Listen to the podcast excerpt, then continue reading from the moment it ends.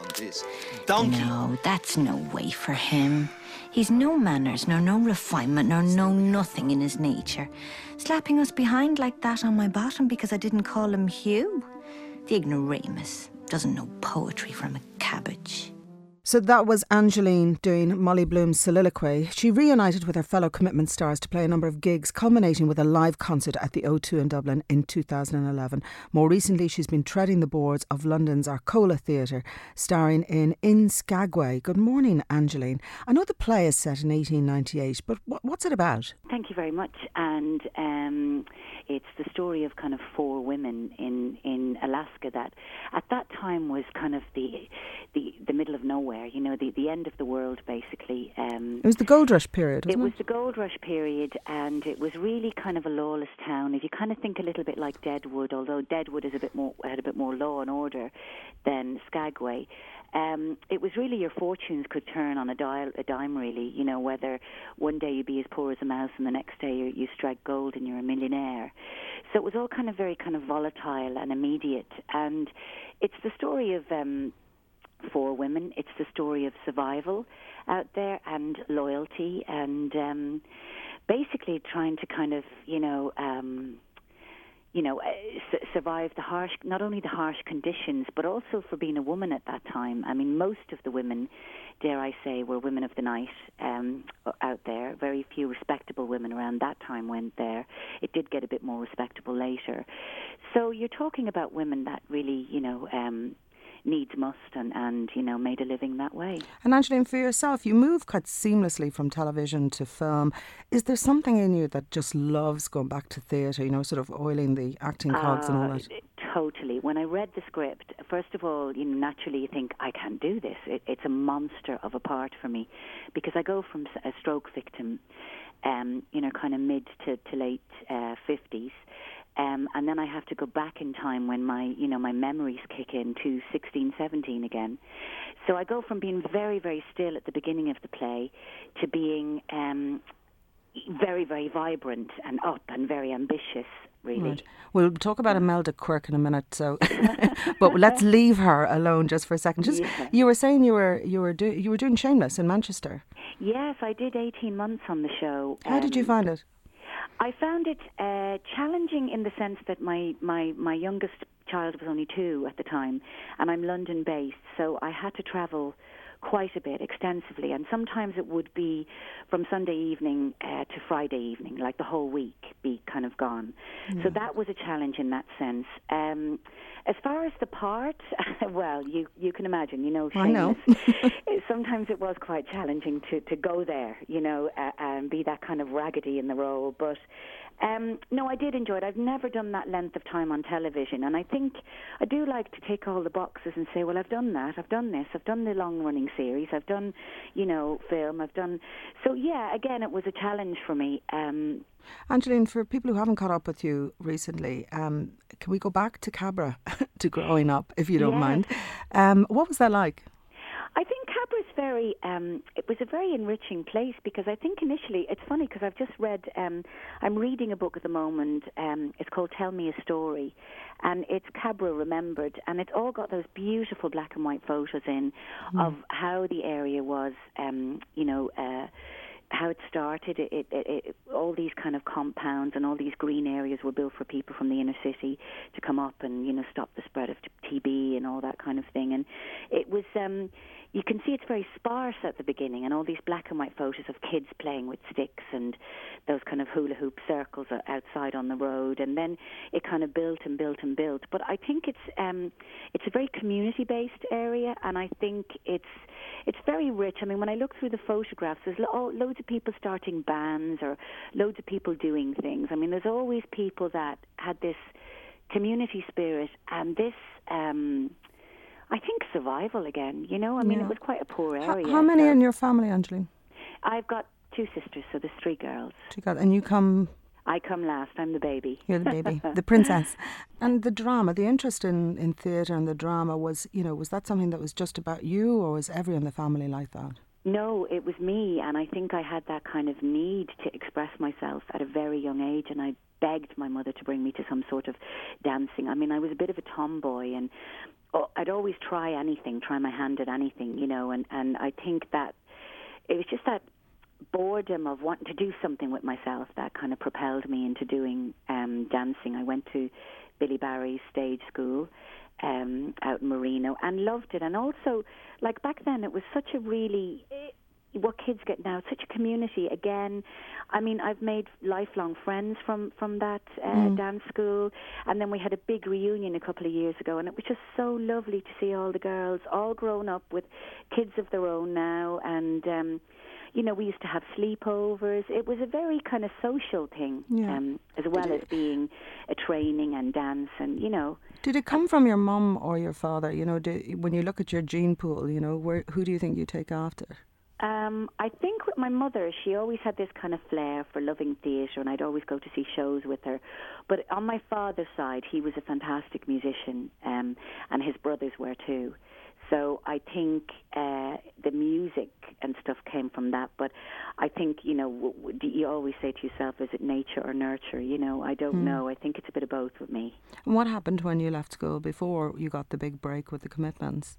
I was dancing. I was dancing. Um, uh, from on RTE with a lot of the my contemporaries that were in Billy Barry's. You grow up and 16, 17 years ago. Then they used to have shows like um, Sunday Night at the Olympia, if you remember, and with Brendan mm. Grace, and Sunday Night at the Gaiety. Um, and I, I worked on them as a dancer, and then I just realised that I wanted to sing, and then I got to know the Hubbards.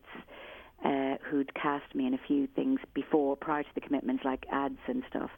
Um, and that was that really. Tell me about that day. You know, when Ros Hubbard, when you went in and did the. Um... It was it was quite surreal, really, because she'd called me, and um, I mean, I think they deliberately kept it quite um, hush hush and low key about what it was going to be or how how big they predicted it might be, uh, because I think you know I think people would have gone in with different expectations.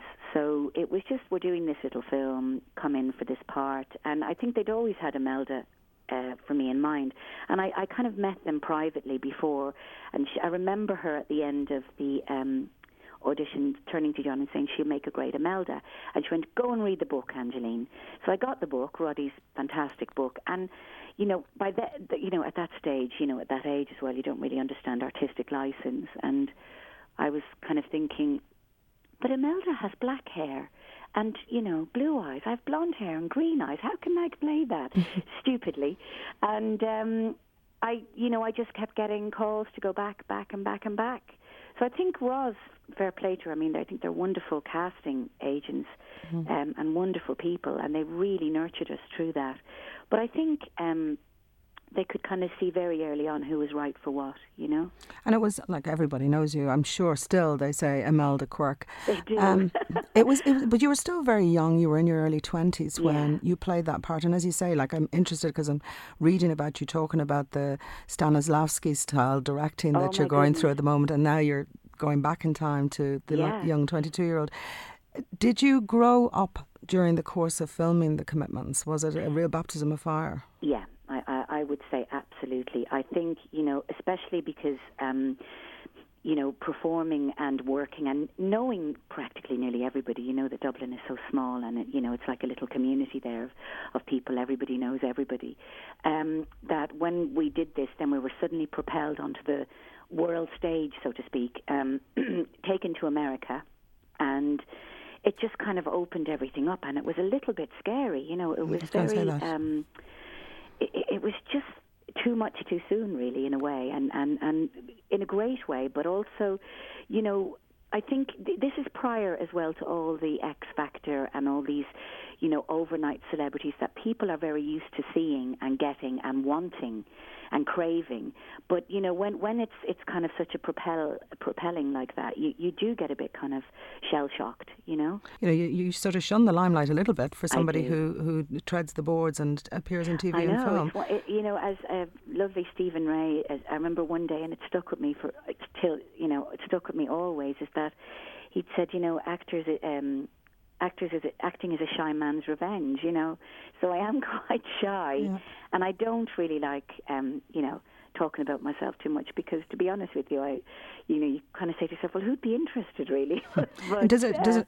You know, at that time when you were still in your twenties, and people must have known you. You catapulted to fame overnight. Like everybody must yeah. have known you in the streets. Was it difficult to cope with all of that? Yes, I, I would say definitely because, as I said again, there are people who just want that level of fame and notoriety and want to be recognised for that. But when you're dare I say, when you're an artist, you know, or, and when you really love your craft and you want to do good work, that the other stuff that goes with it is is really the stuff that you dislike mm. most.